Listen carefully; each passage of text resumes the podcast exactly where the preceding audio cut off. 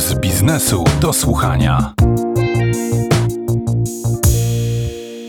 Dzień dobry, witam w ostatnim w 2021 roku odcinku podcastu Puls Biznesu do Słuchania, a w zasadzie witamy, bo są ze mną Małgorzata Grzegorczyk, Dzień dobry. Marcel Zatoński, Dzień dobry. Bartek Majer, Kłaniam się. Karolina Wysota Dzień dobry. i Marcin Bołtryk. Dzień dobry, witam. Słuchacie dziś wszystkich autorów, którzy co piątek nagrywali dla Was pulsowe podcasty. Już słychać więc, że ten odcinek będzie specjalny, bowiem gośćmi będą dziś ci, którzy na co dzień zadają pytania, są gospodarzami Pulsu Biznesu do Słuchania. Dziś nie będziemy zadawać pytań, dziś będziemy na nie odpowiadać. Temat odcinka, przyznajemy, nie jest może jakoś super odkrywczy, bo podsumujemy mijający 2021 rok. Ale zapewniam, że w kreatywny sposób, więc gorąco zapraszam do posłuchania, co było hitem roku, co było jego kitem, a co nas najbardziej zaskoczyło. Proponuję, żebyśmy zaczęli od tego, co wzbudzi najwięcej emocji, czyli od y, kitu roku.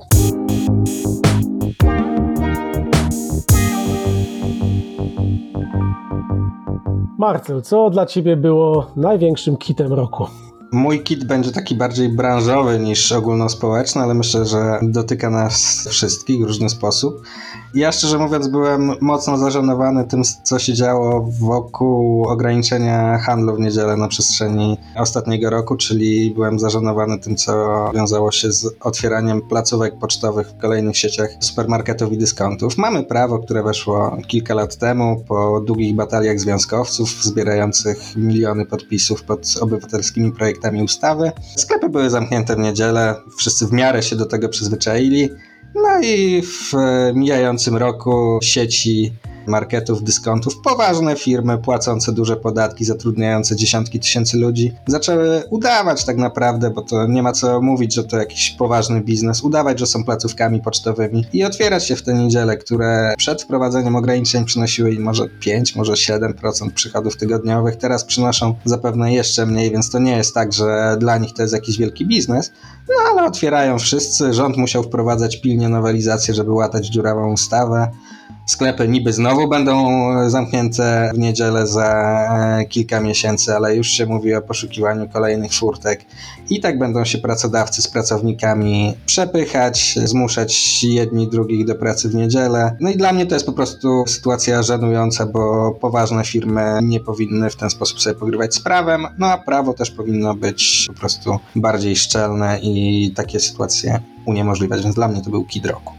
Ja tam na to patrzę jako pokaz y, siły i ducha polskiej przedsiębiorczości, gdzie od zawsze się mówi, że Polak potrafi. Ale widzisz, związkowiec ci powie, że to nie polska przedsiębiorczość, tylko robią to sieci zagraniczne, niemieckie, portugalskie, francuskie. Sieci z krajów, w których w niedzielę jakoś nikt tych przepisów nie omija, jak Francja czy Niemcy, a u nas jakoś te sieci omijają i udają, że wszystko jest w porządku, że to w sumie waleczna przedsiębiorczość. Myślę, że ocena tej postawy zależy od oceny zakazu handlu w niedzielę. Ja jestem jego srogim przeciwnikiem. Uważam, że to jest najgłupszy zakaz, jaki w tym kraju funkcjonuje i należy go jak najszybciej znieść. Ja bym tutaj widział parę innych głupszych, a ten też na pewno jest w topie.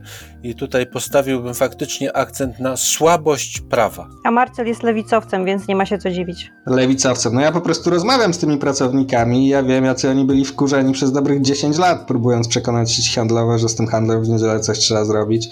Sieci nie dały się przekonać, że dostały brutalną ustawę i zaczęły ją omijać, więc dla mnie to jest taka dość żenująca przepychanka na linii pracownicy, pracodawcy, państwo. No i świadcząca o tym, że po prostu nie mamy cywilizowanych stosunków pracy i nie mamy szczelnego prawa. Myślę, że jak mówimy o pracownikach, to warto by zapytać tych pracowników, a nie działaczy związkowych. Działacz związkowy też jest pracownikiem, nie tępmy związków. Ale nie jest jedynym przedstawicielem pracowników. Myślę, że we wszystkich galeriach handlowych w weekendy dorabiali studenci, którzy zostali tej sposobności po prostu w sposób autorytarny pozbawieni. No ale jak mówimy też o obronie demokracji często, to przypomnijmy, że związkowcy, co jest dla niektórych brzydkim słowem, jednak zbierali te miliony, dosłownie miliony podpisów pod projektami obywatelskimi obywatelskimi ustawy o ograniczeniu handlu w niedzielę, więc to jest taka prawdziwa demokracja i wola ludu. Też mam pewną obserwację na temat tego handlu w niedzielę i otwierania się tych sklepów na nowo. I myślę, że tutaj przydałaby się też postawa obywatelska, dlatego że ludzie zaczęli bardzo dobrze odbierać to, że sklepy zostają otwierane. Natomiast zaskoczona, że to się dzieje na taką skalę, gdy przyjechałam do swojej rodzinnej miejscowości, to tak naprawdę moja rodzina była zaskoczona, że dla mnie jest zaskoczeniem to, że te sklepy na taką skalę się otwierają. Przecież u nas w mieście tak naprawdę większość większość sklepów już dawno jest otwarta i działa. I faktycznie myślę, że tutaj taki apel powinien iść też do obywateli, że jednak może warto pomyśleć o tych ludziach, którzy muszą w te weekendy pracować i wspomóc ich w jakikolwiek sposób. To jest filozoficzna dyskusja. Muszę tutaj jako moderator tego podcastu postawić tamę, bo działy się, powtarzam, rzeczy gorsze niż omijanie zakazu handlu. Małgosio, co dla ciebie było kitem roku?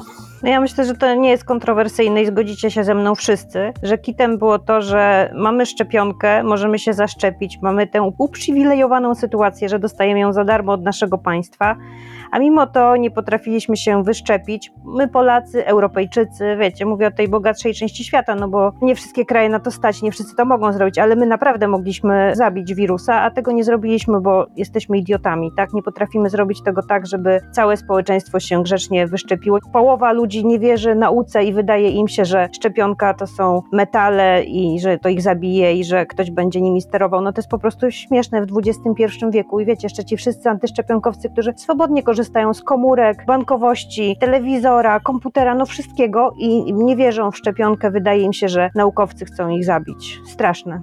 Zwycięstwo głupoty nad nauką. Tragedia. Gosia, ja myślę, że tutaj problemem są głosy ekspertów, które przebijają się do opinii publicznej i po prostu nie każdy jest w stanie sobie ocenić to tak zdroworozsądkowo.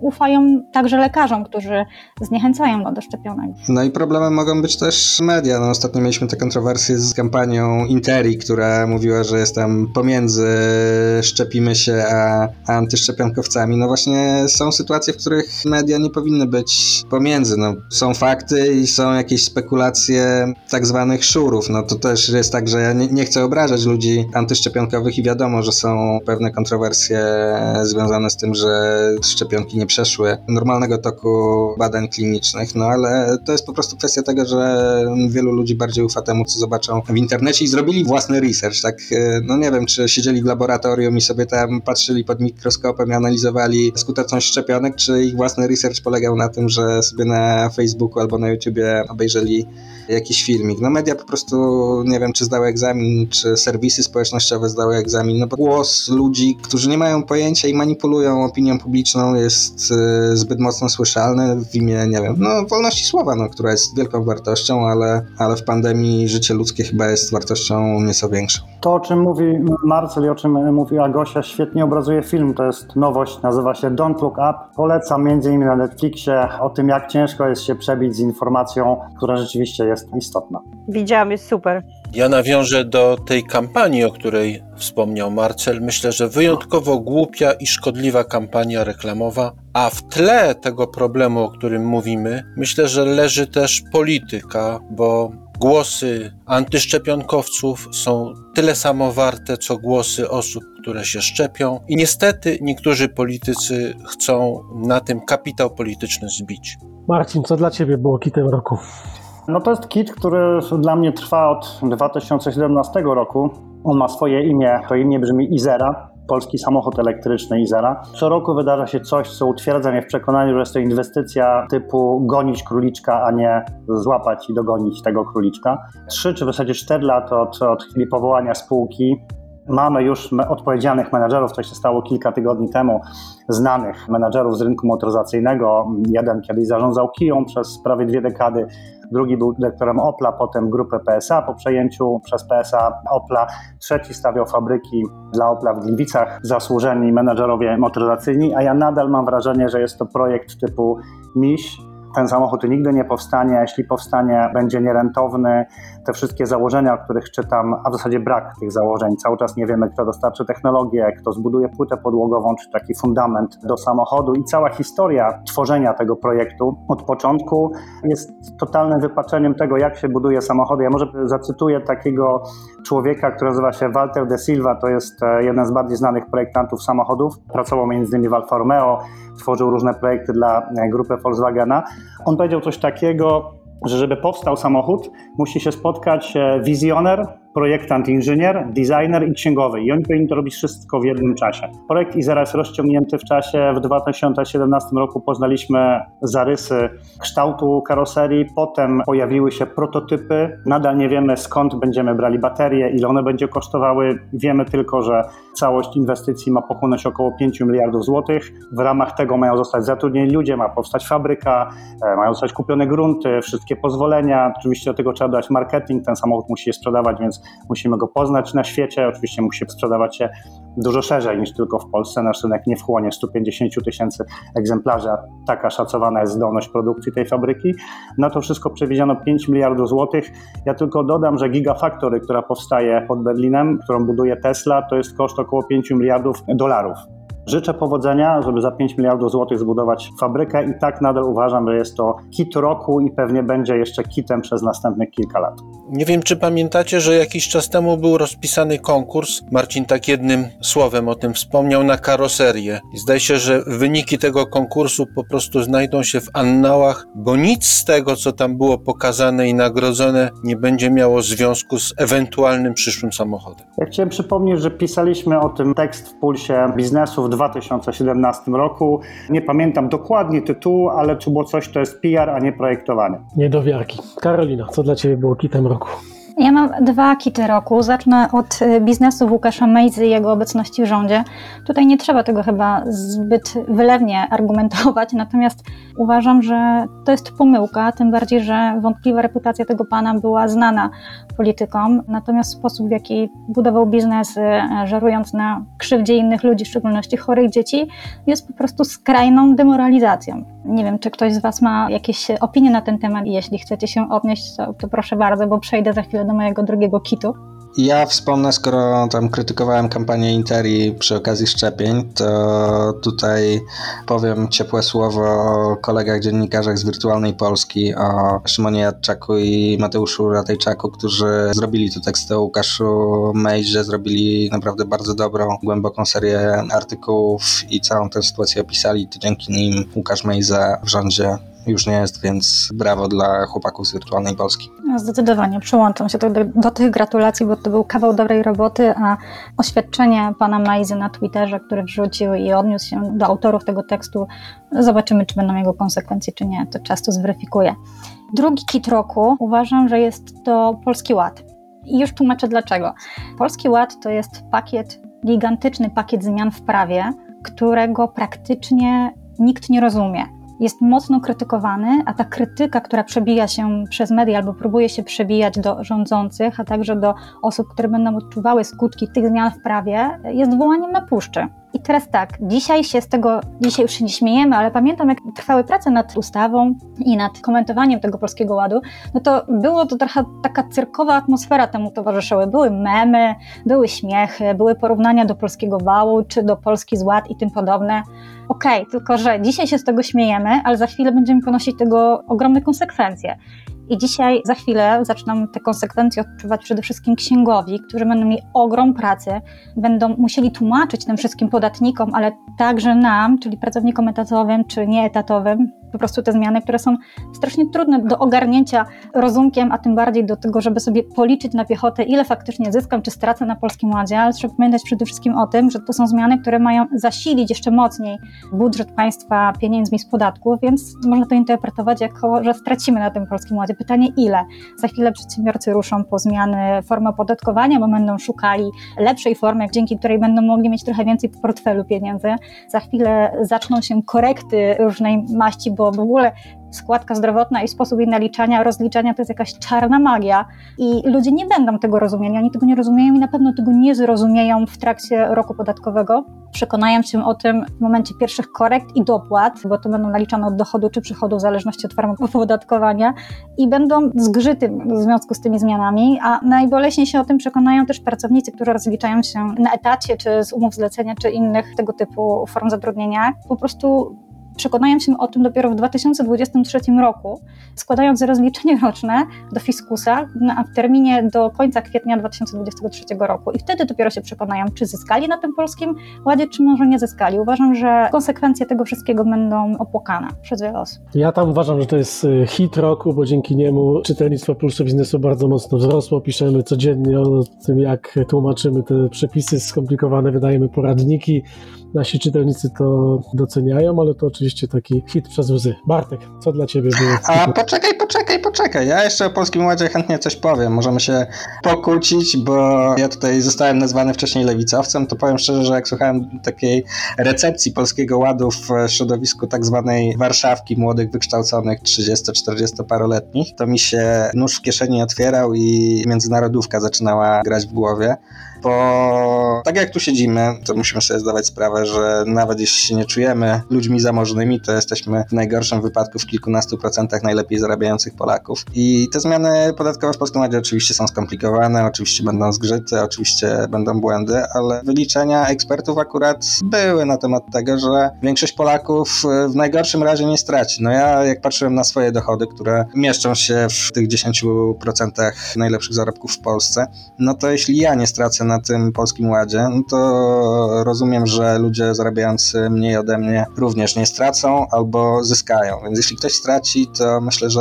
stracą ci, którzy na przykład zamawiali sobie pizzę na fakturę i w ogóle duże rzeczy sobie rozliczali na fakturę jako działalność gospodarcza i stracą tyle, że żeby zrekompensować sobie te straty, to będą musieli zrezygnować z subskrypcji jednego z trzech serwisów VOD na przykład. Nie, Marta, myślę, że do czego innego nawiązujesz, bo Karolina nie odnosiła się do filozofii Polskiego Ładu, czyli Tylko do jego stopnia, stopnia skomplikowania, no ale... I nie przygotowania, no jeśli ustawa jeszcze nie została podpisana przez prezydenta, a już jest w Sejmie głosowana poprawka, to znaczy, że jest po prostu napisana niechlujnie, koniec tematu, nie? To jest bezsporne i nie ma o czym tu dyskutować. Tak, ale jeszcze tylko dodam, że w trakcie prac nad tą ustawą były już wprowadzone poprawki, więc to tylko pokazuje po prostu chaos, jaki towarzyszył pracy nad tym wielkim pakietem zmian, ale jak sobie przypomnę w przeszłości, jak były wprowadzane różne zmiany i dotyczyły tylko jednego na przykład wątku w przypadku VAT-u, to wielkie larum było podnoszone, że takie wielkie zmiany, a tutaj nagle mamy, słuchajcie, giga pakiet i on się gubi, te zmiany po prostu się gubią, ludzie tego najzwyczajniej w świecie nie rozumieją, a fajnie, żeby mogli pojąć to, co ich czeka. Bez względu na to, czy to są, Bartek, e, dla czy ciebie ktoś straci, Pols- czy nie. Bartek, dla Ciebie Polski Ład to hit, kit, zaskoczenie i co dla Ciebie jest kitem? KIT, zdecydowanie KIT. Dwa zdania na ten temat. Mam znajomą, która jest księgową i obsługuje wiele firm, przede wszystkim jednoosobowych, małych firm jednoosobowej z działalności. Literalnie żadna z firm, która korzysta z jej usług, nie zyska na polskim ładzie. Ani jedna. Co do mojego kitu, to też mam podobnie jak Marcin taki trochę pełzający wieloletni kit, a jest nim polska energetyka, czy właściwie to, co państwo robi z polską energetyką, czego wykwit będziemy mieli na początku przyszłego roku, mianowicie faktury, koszty, jakie będziemy ponosić w związku z korzystaniem z energii elektrycznej, ale nie tylko, będą radykalnie wyższe niż do tej pory i nic nie słychać o żadnych rekompensatach, o których była mowa wcześniej, dla wszystkich, dla części i to jest moim krótkim kitem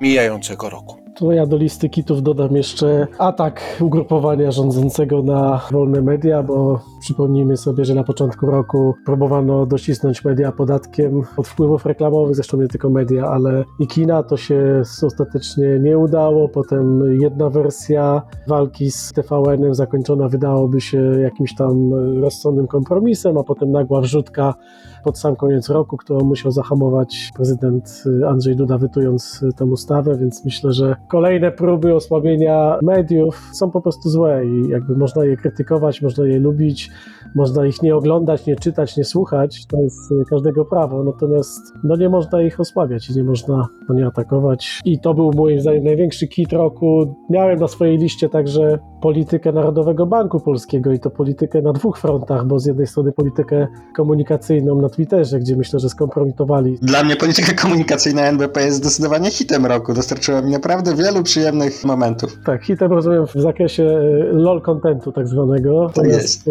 No nie, nie przystoi to tej instytucji, ale hitem jest dla mnie też e, twarda polityka, no bo inflacja, która szaleje, jest czymś, czemu można było zaradzić prowadząc inną politykę pieniężną. No dobrze, ale żeby nie było tak, że na koniec roku naszym słuchaczom serwujemy tylko narzekanie, to przejdźmy do czegoś, co było hitem roku.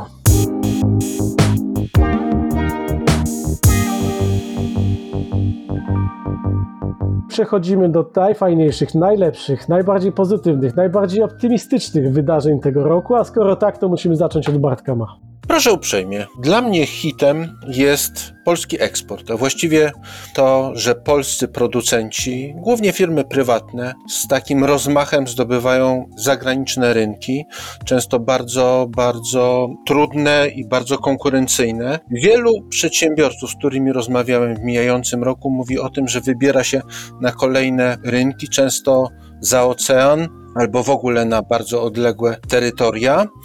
I dorzucę do tego jeszcze jedną rzecz, mianowicie często bywa w ten sposób, że to nie tylko o sam eksport chodzi, ale także o zdobywanie przyczółków w postaci tamtejszych firm, które są kupowane, przejmowane, albo budowy fabryk. I przypominam sobie, że jakiś czas temu czytałem w czeskiej prasie wywiad z założycielem jednego ze startupów, który bardzo mocno narzekał na to, że jego państwo nie wspomaga tych startupów, a jeżeli tak będzie dalej, to wcześniej czy później przyjdą, cytuję, Niemcy albo Polacy i nas wykupią. Więc jesteśmy już za południową granicą postrzegani niemalże na takich samych prawach i z taką samą siłą i energią jak nasi zachodni sąsiedzi. No to rzeczywiście świetna wiadomość. To ja może w tym podobnym tonie się odniosę. Dla mnie hitem roku to jest to, co się wydarzyło z polskimi spółkami technologicznymi. No ja przez lata pracując w Pulsie Biznesu moderowałem też szereg debat, w których próbowaliśmy znaleźć receptę na poprawę innowacyjności i w każdej tej debacie padało albo pytanie, albo stwierdzenie ze z któregoś z panelistów brzmiące mniej więcej, no tak, Estonia to ma Skype'a, a my to nie mamy nic i potem tu była cała litania, dlaczego my nie mamy tego Skype'a i mieć go nie będziemy, bo jesteśmy szkolnictwo do dupy, że nie mamy pewnego genu ryzykowania, nie mamy pieniędzy i tak dalej, i tak dalej.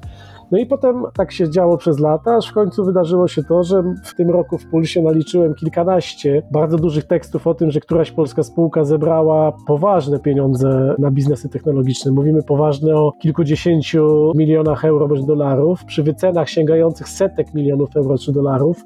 Doczekaliśmy się pierwszego polskiego jednorożca, czyli spółki wycenionej na miliard dolarów w czwartej rundzie. To była zresztą jedynka Pulsu Biznesu, więc ten rok był takim przełamaniem moim zdaniem tezy, że w Polsce to nic innowacyjnego się nie rodzi i generalnie to czegoś nam brakuje, więc to jest dla mnie ewidentny hit roku. Tak, fajne też było z tym to, że na przykład w takie, może już nie startupy, ale dojrzewające biznesy technologiczne inwestowali też w dużej mierze polscy przedsiębiorcy, że to nie było tylko tak, że w tych rundach finansowania kapitał dawały zagraniczne fundusze, tak? Czyli, że jak polska firma urośnie, to ją zagraniczny konkurent przyjmie. Tutaj chyba najbardziej symptomatyczne było pozyskanie kapitału przez e-obuwie z grupy CCC i tam było tak, że Dariusz Miłek po prostu dogadał się z Zygmuntem Solorzem i z Rafałem Brzoską, którzy wrzucili po 500 milionów złotych, czyli olbrzymią sumę na kapitał e-obuwia, które mamy nadzieję pojawi się za dwa lata może na warszawskiej giełdzie i każdy będzie mógł jeszcze bardziej partycypować jako akcjonariusz w rozwoju tej spółki nie tylko w Polsce, ale też na rynkach zagranicznych. To prawda. Karolina, co dla Ciebie było najfajniejszym wydarzeniem w tym roku? To ja mam dosłowny hit, dlatego że dla mnie najciekawszym takim wydarzeniem, które mnie pozytywnie zaskoczyło, był konkurs Chopinowski. Uważam, że to była przyjemna rozrywka, tak naprawdę na wyciągnięcie ręki, o której dowiedziałam się przypadkiem, bo usłyszałam, że u sąsiadki leci muzyka klasyczna i w ten sposób się po prostu dowiedziałam, że trwa konkurs Chopinowski. Nie śledziłam tego wcześniej, bo nie jestem melomanką, ale śledziłam już później ten konkurs, śledziłam go w mediach społecznościowych, śledziłam go, jak się ludzie odnosili do tego konkursu i jak wielu ludzi on w ogóle zachęcił do komentowania, do typowania swoich zwycięzców i to wszystko działo się ponad podziałami, czyli było to w takiej naprawdę przyjemnej, miłej atmosferze i dlatego uznałam, że zasłużyło to po prostu na hit roku. Brawa też dla telewizji polskiej Jacka Kurskiego za świetną realizację transmisji w takim razie z konkursu Chopinowskiego. Ponad podziałami. TVP Kultura to jest naprawdę wartościowy, fajny kanał telewizyjny, gdzie pojawiają się dobre treści. I zyskał po prostu na tym konkursie, bo wiele osób go oglądało i wiele osób spojrzało na niego może w ogóle na TVP trochę z innej perspektywy, no ale to jest wyjątek na tle całej narracji, która płynie z TVP. Ja na Twitterze w pewnym momencie się złapałem na tym, że jestem chyba jedynym, który tego konkursu nie ogląda, bo cały mój timeline był y, zaspamowany relacjami, więc poczułem się lekko, lekko głupio, ale przychylam się do tego, że to jest w kategorii super wydarzeń, bo świadczy o tym, że ambitne treści znajdują odbiorców. No to dobrze. Kultura wysoka powinna się cieszyć zainteresowaniem. Bartek? Hitowość konkursu Chopinowskiego także bardzo wyraźnie było widać dzięki temu, co zwykle obserwujemy albo mamy okazję obserwować w telewizji publicznej, zwłaszcza jeżeli chodzi o kwestie muzyczne. A, że na zasadzie kontrastu. Taki leciutki kontrast. Bartek, koncept murem za polskim mundurem na przykład był wybitnym osiągnięciem, może nie w dziedzinie kultury wysokiej, ale w dziedzinie lol contentu na przykład to zdecydowanie. Tak, podobnie jak, się podobnie nie jak komunikacja NBP. Wróćmy na ziemię, wróćmy do biznesu. Marcin, najlepsze wydarzenie dla Ciebie. No, ja to wrócę na, na ulicę, bo znowu będzie o samochodach. Jak wiecie, trwa rewolucja. Przenosimy, czy zmieniamy rodzaj napędu z spalinowego na elektryczny i tego się już zatrzymać nie da. Ale do tej pory, w zasadzie do końca 2021 roku, patrzyliśmy trochę z zazdrością na kraje z zachodu Europy, bo tamta rewolucja była wspomagana przez różnego rodzaju ulgi, dopłaty i ludzie się elektryfikowali, natomiast byli wspomagani w tej elektryfikacji, w podjęciu decyzji o przesiadce na auto elektryczne. My w Polsce robiliśmy to sami. Kupowaliśmy te samochody za bardzo duże pieniądze, chcąc gdzieś tam wspomóc środowisko. Nareszcie w tym roku, pod koniec tego roku, ruszył nabór do programu Mój Elektryk. On ruszył drugi raz, bo pierwsza edycja była w 2020 roku i zakończyła się totalną klapą. Tu oczywiście możemy tłumaczyć troszeczkę to pandemią, ale też konstrukcją samych dopłat. W tym roku dopłaty obejmują również przedsiębiorców, uwzględniają leasing, uwzględniają wynajem długoterminowy. O skali tego zjawiska i o skali wpływu tych dopłat będziemy mogli mówić pewnie w połowie roku, jak to się odbije w statystykach. Natomiast już teraz obserwatorzy rynku mówią, że to jest dobrze wymyślony program. Poziom dofinansowania jest całkiem sensowny, cena samochodu też jest podniesiona, więc to ma szansę wpłynąć na rozwój elektromobilności właśnie poprzez firmy, które odpowiadają nas za 70 czy nawet 75% rynku nowych samochodów. W ogóle ten rynek e, rok 2021 możemy uznać za przełomowy dla elektromobilności, bo też wystartował, został zapowiedziany program dopłat do infrastruktury ładowania prywatnej, ogólnodostępnej. Są dyskusje o ułatwieniu różnych procedur, na przykład procedur dotyczących przyłączy do e, ładowarek. Ma to zostać skrócone, ułatwione. No według szacunków, nawet uwzględniając e, te kłopoty z półprzewodnikami, rynek samochodów elektrycznych w przyszłym roku się przynajmniej podwoi, podkreślam przynajmniej. I to samo czeka rynek ładowarek, e, czy tą sieć e, ładowarek ogólnodostępnych. Będzie ich przynajmniej dwa razy więcej, czyli powinno być około, około 8 tysięcy w przyszłym roku. To kiedy będzie ten milion elektrycznych aut na polskich drogach? No nadal nam brakuje prawie miliona do miliona, bo z czysto elektrycznych aut w tej chwili mamy około 18 tysięcy. Jeśli te dopłaty się sprawdzą, a wszystko na to wskazuje, w przyszłym roku będziemy mieli ich około 40, może 45 tysięcy. To jest nadal niewielki odsetek polskiego parku samochodowego liczonego na około 17 milionów pojazdów osobowych. To jest dopiero początek drogi, no ale bardzo dobrze, że ten krok został wykonany, bo to będzie taki zapalnik, który powinien wystartować elektromobilność na poważnie. Małgosia, ty się przesiadasz na elektryka? Nie, ale właśnie mi się przypomniało, że moja mama chce zmienić samochód i zapomniałam powiedzieć, że są te dopłaty. Czyli podcast ma pewien walor edukacyjny. Tak. Tam jest do wzięcia w sumie 800 milionów złotych, więc jest szansa, że mama się załapie. A dlaczego te samochody są takie brzydkie? Bo ja jechałem kilkoma elektrykami i one są wszystkie jakieś takie znacznie brzydsze niż normalny samochód. O co to chodzi? Kiedyś jak pierwsze samochody elektryczne pojawiały się, mój, moim pierwszym elektrykiem był taki samochód, który nazywał się Mitsubishi IMF. Nie moim pierwszym, ale pierwszym, którym miałem okazję jeździć. Rzeczywiście wyglądał jak nieślubne dziecko pralki z odkurzaczem. Nie mam zielonego pojęcia dlaczego, bo to nie wszystkie auta. Są auta jak Audi GT, które jest po prostu przepiękne, Porsche Taycan, który jest śliczny. Niektórzy producenci rzeczywiście idą w to, żeby ten samochód wyróżnić w jakikolwiek sposób i to, że rzeczywiście wygląda jak dziecko pralki z lodówką. Mam nadzieję, że to się zmieni, jak elektromobilność się upowszechni, będą to po prostu normalne samochody z innym rodzajem napędu. Ja na jednym z kongresów y, tegorocznych gospodarczych y, oglądałem takie elektryczne auto, to było BMW i ono było no takie w środku bym powiedział, no brzydkie, no co tu dużo mówić, więc pytam tego gościa, czemu ono jest takie brzydkie, on mówi, że tutaj jest ileś tam procent materiału z recyklingu i że to jest ta ekologia. Ja mówię, no to dobra, to słuchaj, ile to kosztuje? No ja wtedy tam powiedział, to kosztuje tam powyżej 100 tysięcy złotych, więc ja nie wiem, kto wydaje powyżej 100 tysięcy złotych na brzydkie auto. To naprawdę coś tu jest, jakiś rozjazd między produktem a ceną, a oczekiwaniami klienta. Wiesz, to się pewnie zmieni. No ale z tą ekologią to chyba do hitu Małgorzaty Grzegarczyk możemy przejść. Tak, bardzo proszę, bardzo proszę, bo ja uważałam, że hitem jest ESG, to, że ekologia weszła na salony. Jak były różne wydarzenia gospodarcze, to firmy opowiadały o tym, jak się robią zielone i co wprowadzają. I nagle wszyscy zaczęli o tym mówić i naprawdę to się dzieje, bo firmy sporo inwestują w to, żeby chronić środowisko. A z tego social governance to jeszcze mamy zmiany wprowadzone przez GPW, w tym są zasady, kodeks dobrych praktyk, który został wprowadzony w tym roku przez GPW i tam jest e, no, taka poważna zmiana i uważam, że to jest naprawdę przełomowe, czyli że oczekiwanie, żeby w zarządach spółek giełdowych, w zarządach i radach nadzorczych kobiety stanowiły 30%. Przepraszam, nie kobiety, tylko niedoreprezentowana płeć, bo być może są takie spółki, gdzie są same panie, chociaż chyba pewnie nie. W każdym razie uważam, że to jest super sprawa. To nie jest to, że się wydarzy w ciągu roku.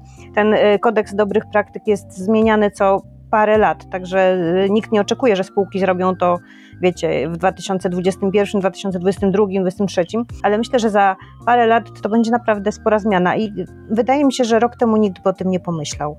Ja z tym ESG w sumie też mógłbym coś dodać, bo w tym roku miałem kilka paneli dla branży PR i właśnie mówiłem dla nich o ESG, że przez lata jak dostawałem informacje prasowe na ten temat, to one trafiały po prostu od razu do kosza, bo uważałem to za działanie marketingowe, za tak zwany greenwashing. W ogóle mnie to nie interesowało z biznesowego punktu widzenia. W tym roku mnie właściwie dwóch przedsiębiorców przekonało, że należy ten temat e, traktować poważnie i że to się liczy także dla inwestorów, ma to wymierny efekt finansowy. To był Paweł Gieryński z Abrisu i Rafał Brzoska z Inpostu, którzy mi tak spokojnie wytłumaczyli, że oni, no wiadomo, że ma to jakiś tam efekt marketingowy, ale że wprowadzenie działań proklimatycznych, ograniczenie śladu węglowego i też kwestie social governance zaczynają mieć wprost przełożenie na to, jakie fundusze inwestują w ich spółki i zaczynają mieć wprost przełożenie na wycenę tych spółek. I to będzie postępowało i taki właśnie prosty bodziec finansowy, czyli jeśli będziesz bardziej eko, to będziesz więcej wart myślę, dużo dobrego zdziała w najbliższych latach dla wyczyszczenia gospodarki z emisji czy z plastiku. To, że w Niemczech zieloni też weszli do rządu, też będzie miało duże znaczenie, bo Niemcy są takie strasznie ekologiczne, a przecież ile naszych spółek współpracuje z niemieckimi partnerami i za chwilę będą musieli się wykazać właśnie tym, że nie zostawiają dużego śladu, po to tylko, żeby być poddostawcą niemieckiej spółki, bo inaczej od nich po prostu tych towarów nie kupią. Ja mam dwie refleksje związane z tym całym ESG, że rzeczywiście oczywiście można było się przez lata z tego podśpiewywać, ale teraz myślę, że już e, trzeba spojrzeć między innymi przez pandemię moim zdaniem, że się zmienił jakby paradygmat. Znaczy trochę to wszystko nam sprawiło, że inaczej patrzymy na świat, my jako pracownicy, my jako klienci i my jako inwestorzy też i po prostu oczekujemy czegoś więcej niż tego, żeby firma nam się pochwaliła, że właśnie o 12% zwiększyła e, zysk netto albo zysk operacyjny, czyli jakby ten taki cały impact firmy na świat będzie coraz istotniejszy i w tym sensie ESG się staje ważne. A druga refleksja z tym związana to, że w Polsce ten temat y, jest y, niedoszacowany, w sensie jego wpływ na to, jak będziemy musieli swoje firmy zmieniać, bo Małgosia zasygnalizowała, że polski poddostawca niemieckiej firmy, to nie może sobie powiedzieć, mnie to tam nie dotyczy, olać to, bo to niego dostawca po prostu nie kupi od niego towaru, jeśli on mu nie przedstawi pewnej dokumentacji, nie zaraportuje swoich działań. I ta działka raportowania oczywiście dla firm jest znowu wysiłkiem. Te największe firmy muszą tak naprawdę stworzyć jakieś stanowiska pracy dla ludzi, którzy będą zajmowali się raportowaniem tych działań, ale moim zdaniem jest tego warto. Natomiast przestrzegamy przedsiębiorców, że ważna zmiana na horyzoncie i pomyślcie o tym, o czym nie raz, nie dwa i nie pięć pisaliśmy w naszej tego tegorocznej nowej sekcji Zielona Gospodarka. Tu można wspomnieć o tym, że najbogatsi Polacy, Zygmunt Solorz, Michał Sołowow, też ogłosili duże inwestycje zielone, no może dla niektórych kontrowersyjne zielone, bo chodzi o małe reaktory jądrowe. Jeden z hitów roku, że prywatni przedsiębiorcy wzięli się za atomizację polskiej energetyki, przynajmniej w takiej małej skali prywatni, jak w przypadku Michała Sołowowa w połączeniu z Orlenem, więc tak jest. dodatkowy hit, że prywatny przedsiębiorca może się porozumieć z państwowym i mogą coś robić razem, przynajmniej chcieć coś robić razem. Tak jest. Jeszcze jakieś hity roku? Ach, ja jeszcze miałem hit związany z tym, że tak z perspektywy konsumenckiej hitem dla mnie w tym roku była działalność spółek e-commerce'owych i logistycznych, co zaobserwowałem głównie w okresie przedświątecznym. Bardzo dobrze polskiemu rynkowi robi rywalizacja między Allegro i chińskimi serwisami oraz od tego roku Amazonem. Bardzo dobrze robi to, że InPost jest e, silną firmą logistyczną, do której równają konkurenci, rozstawiając też własne sieci maszyn. Oczywiście ruchy miejskie mogą tam mówić coś o paczkomatorze, natomiast z perspektywy konsumenta Ważne jest to, że możemy robić zakupy szybciej, taniej, wygodniej, także w okresie pandemii. Zresztą pojawiło się sporo platform dostarczających w miastach zakupy spożywcze w ramach takiej kooperacji z dużymi sieciami handlowymi, więc to wszystko jest e, bardzo fajną, szybką ewolucją rynku w kierunku szybkich, łatwych dostaw do domu klienta i to jest coś, co konsument każdego dnia odczuwa. Na pewno ja odczuwałem przed świętami, gdy nie musiałem stać w tłoku w galerii, żeby kupić wszystkie prezenty dla rodziny. A no właśnie, to szybka e, reprezentatywna. Jak robiliście zakupy prezentów w tym roku? E, 100% Online czy internet. offline? 100% online. Ja nie robiłam prezentów. Ja jako najstarszy mogę śmiało powiedzieć, że ja tradycyjnie. Ja też e, 100% online, więc e-commerce ma raz, dwa, trzy, no zdecydowaną większość rynku. I już zrobiłam jeden zwrot online. Ale coś, co ty dostałaś, rozumiem. Tak. Nie, nie, nie, kupiłam za małe. Komuś. Aha, myślałem, że prezent od męża na przykład już trafił gdzieś. Bardzo ładny, dziękuję, daję w paragu. No dobrze, to w ten sposób omówiliśmy najlepsze, najbardziej optymistyczne wydarzenia roku. No to czas, żebyśmy porozmawiali o tym, co nas najbardziej zaskoczyło.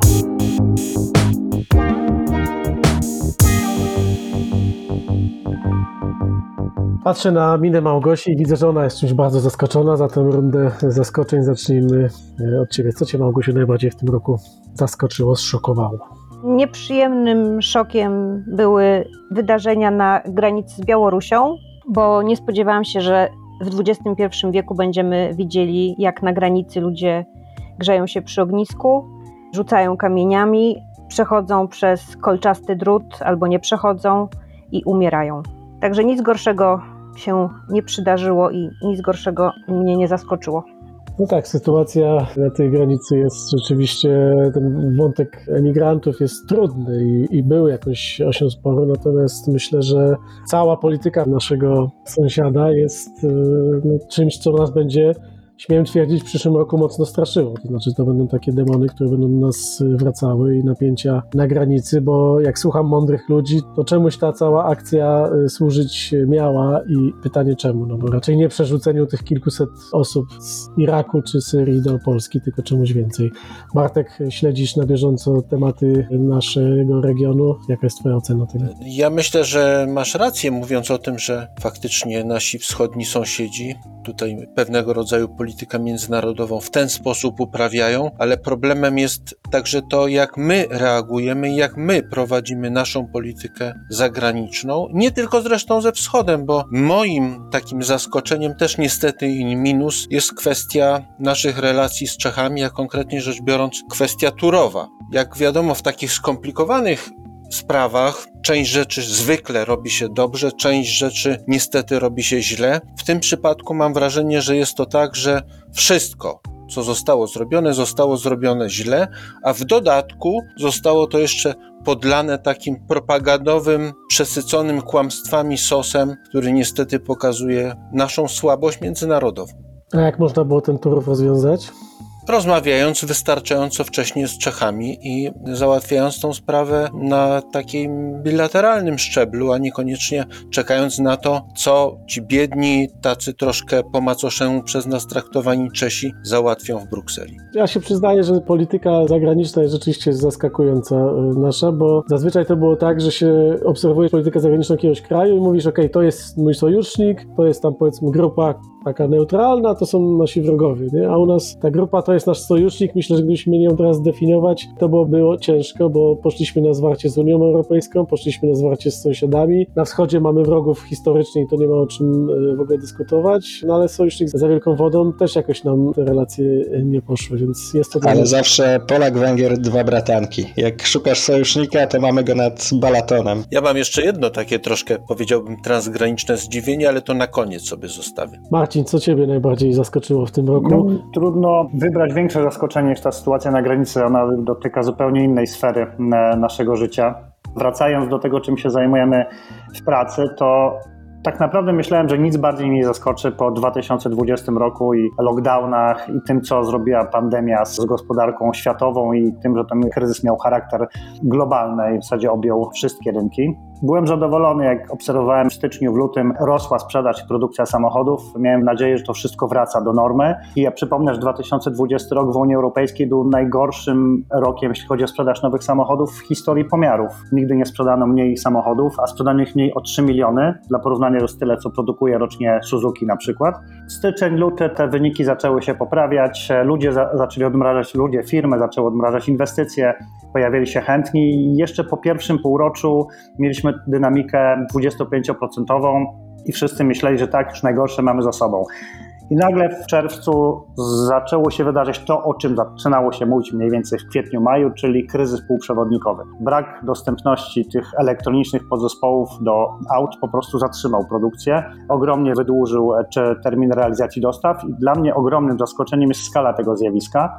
Ta skala spowoduje, prawdopodobnie, bo danych jeszcze nie mamy, ale po 11 miesiącach wiemy, że wyniki sprzedaży czy rejestracji nowych aut w Unii Europejskiej już są gorsze niż były w tym rekordowo słabym 2020 roku. Tylko, że tym razem winny nie jest popyt, a podaż. Po prostu nie ma czym handlować. Polska prawdopodobnie zakończy ten rok jakimś 4 5% wzrostem, ale na początku roku szacowaliśmy, że ten wzrost będzie nawet 20%.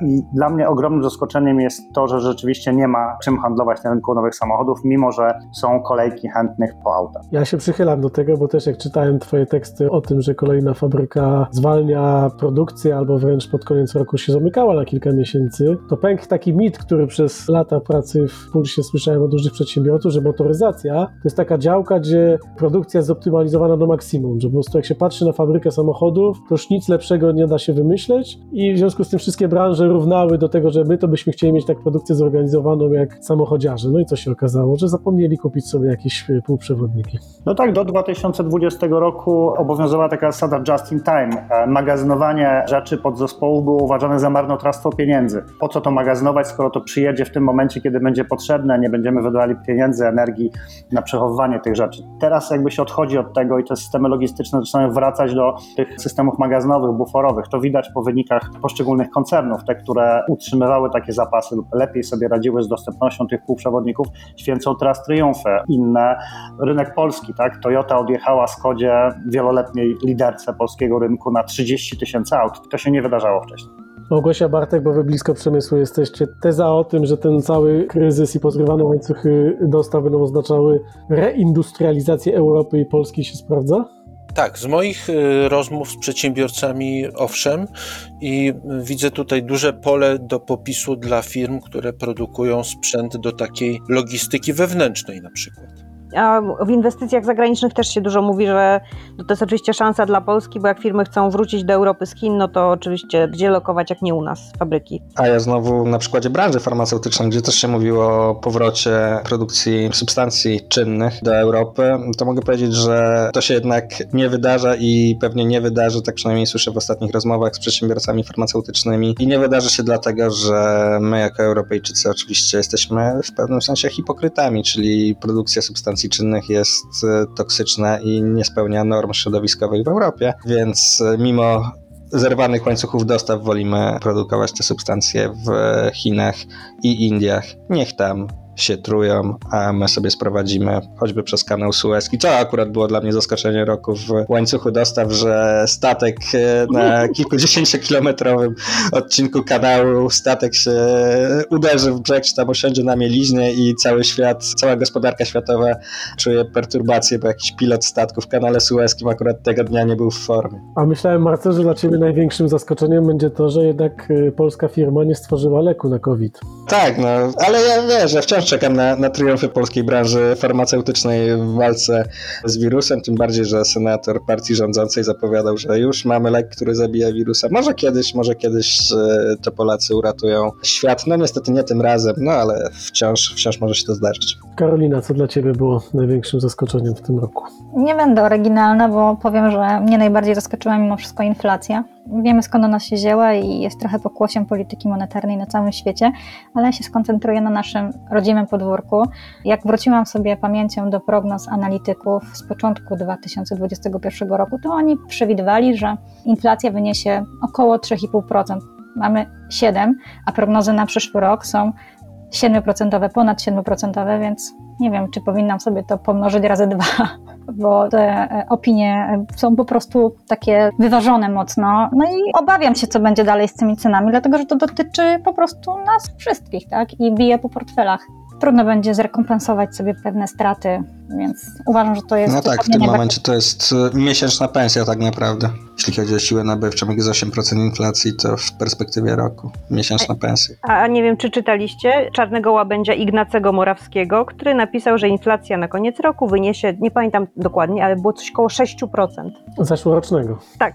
Tak, ja patrzyłem do naszego wydania pulsowego z prognozami na 2021, to tam rzeczywiście, tak jak Karolina mówi, nawet niższe były niż te 3,5 Było niższe. Prognozy inflacji. Ekonomiści banków tak średnio 2,5 mówili i że no wzrośnie, wzrośnie do, do 2,5 i nie będzie w celu. No to wzrosła. To rzeczywiście jest pewnie największe zaskoczenie makroekonomiczne roku. Założenia na przyszły rok budżetowe są takie, że inflacja ma być na poziomie chyba 3,5%, jeżeli dobrze pamiętam. Bo ja mam dla Was dobrą wiadomość. W niedawnym wywiadzie prezes Kaczyński powiedział, że też go denerwuje, czy to irytuje ceny w sklepach, tak samo.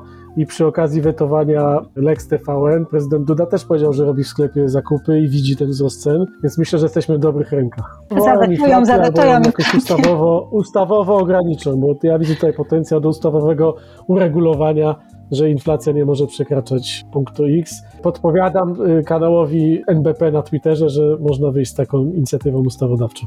No Wiesz, są sprawdzone metody, na przykład te produkty, które szybko drożeją, to możemy dostawać takie, no na smartfony teraz kartki i w sklepie wymieniać i, i super będzie, nie będą rosły ceny, będziemy mieli kartki na No. smartfonie. No, można Grzegorz, jakoś- a twoje zaskoczenie? Jeszcze chyba ty się nie chwaliłeś. Mnie zaskoczył Polski Ład. Trochę już o tym mówiłem przy okazji, gdy, gdy Karolina mówiła o tym, że to jest hit roku. Mnie zaskoczyło to, że rzeczywiście jak się spojrzy tak po prostu po excelowsku, tak, czyli się weźmie kto straci, kto zyska, to tak jak Marcel mówił, większość społeczeństwa jest albo na plusie, albo jest dla nich ta zmiana neutralna. Natomiast odbiór tego projektu jest dokładnie odwrotny i zacząłem się zastanawiać i rozmawiać z ludźmi, dlaczego tak jest i oczywiście część osób mówi, że to jest po prostu źle zakomunikowane, chociaż billboardy w całej Polsce, spoty w telewizji, radio, ile kto tam zyska, e, latają, ale tak naprawdę myślę, że meritum tego jest połączenie właśnie tego, o czym przed chwilą mówiliśmy, czyli inflacji, która powoduje, że jeśli twoja miesięczna korzyść na Polskim Ładzie to jest 62 zł albo 98 zł, a twoje miesięczne koszty w związku z szalejącą inflacją są wyższe niż 62 zł albo 98 zł, to trudno, żebyś się z tego Polskiego Ładu tak naprawdę cieszył. Tak sobie to swoje zaskoczenie wytłumaczyłem, ale może macie jakąś inną teorię, dlaczego ludzie nie pokochali Polskiego Ładu. Bo w przekazie medialnym dominują po prostu bogaci warszawiacy jak my i my mówimy narodowi niezadowoleni, że ten polski ład jest ble. A naród to nie jest Warszawa i to nie są pracownicy mediów, którzy kontrolują komunikaty. No i na takim populizmie można iść do kolejnej kampanii wyborczej, że naród został okłamany przez wraże media. Dopiero będzie można zweryfikować e, skutki Polskiego Ładu wraz z upływającym czasem, że dzisiaj jest to po prostu bardzo trudne, żeby ocenić, jak to wyjdzie na tym Polskim Ładzie i co się jeszcze w międzyczasie zmieni, bo jak widzimy, zmienia się wiele rzeczy po drodze. Ja mam jeszcze jedno, jedno malutkie zaskoczenie z końcówki roku. Zaskoczyła mnie ucieczka Paula Sousy. Trochę mi się to skojarzyło z Henrykiem Walezym, który jako pierwszy król elekcyjny w 1574 roku uciekł do siebie do Francji. Według legendy zrobił to przez okno w toalecie na zamku w Wawelu. No ale on też bardzo źle skończył, więc Paulo Sousa nie życzę mu tego, żeby skończył jak Henryk Walezy. Widziałem takiego super mema, że jak miał zareagować Paul, Paulo Sousa, jak zobaczył Polski Ład. Ale to oczywiście tylko złośliwy mem. Myślałem, jak mówiłeś o końcówce roku, że zaskoczyło ciebie, bo mnie na przykład super zaskoczył śnieg w Wigilię. A, Wstałem no, sobie rano i patrzę, jest biało za oknem, czego się w ogóle nie spodziewałem. Prawdopodobnie dlatego, że nigdy nie patrzę na prognozę pogody, więc ten śnieg był dla mnie miłą niespodzianką, ale nie pamiętałem, kiedy w Warszawie były święta ze śniegiem, z mrozem i ze słońcem. Było pięknie i cudownie. święta Tak, Bożego. Narodzenia, nie wielkanocne. Tak, tak, nie, To się zdarzało. regularnie się zdarzały. Tak. No dobrze, skoro ten rok był dla nas y, tak zaskakujący, wymieniliśmy y, hity, wymieniliśmy kity, jak słyszeli Państwo, sporo się działo. Ciekawy jestem, co dla naszych słuchaczy było największym kitem, największym hitem i największym zaskoczeniem. Możecie do nas napisać. Dziękujemy bardzo, że byliście z nami przez te wszystkie tygodnie 2021 roku, że słuchaliście Pulsu Biznesu do słuchania. Mamy nadzieję, że będziecie słuchali go także w przyszłym roku. Jak Możecie to robić w waszych aplikacjach muzycznych Spotify, Apple Podcast y, albo każda inna. Przy okazji, jak dodacie tam do obserwowanych albo ulubionych, to nas zmotywujecie, jak zobaczymy, że jest dużo serduszek, nam pomożecie, bo pokażecie innym, że te treści są wartościowe, a sobie też pomożecie, bo nie będziecie musieli słuchać kolejnych odcinków, to te odcinki znajdą was. Oczywiście możecie też zajrzeć na stronę pb.pl kośnik do słuchania, gdzie także można posłuchać tego i wszystkich archiwalnych odcinków. Do usłyszenia w kolejnym roku. Będę przyjemność ten pierwszy podcast w przyszłym roku prowadzić ja i opowiem wam, w co będzie trzeba inwestować, żeby dużo zarobić. A teraz kłaniamy się nisko. Marcel Zatoński, Do usłyszenia. Karolina Wysota, Dziękuję bardzo. Marcin Bołtryk, Wszystkiego dobrego, do usłyszenia. Małgosia Grzegorczyk Do usłyszenia. i Bartek Majer. Dziękuję, do usłyszenia. Puls biznesu do słuchania.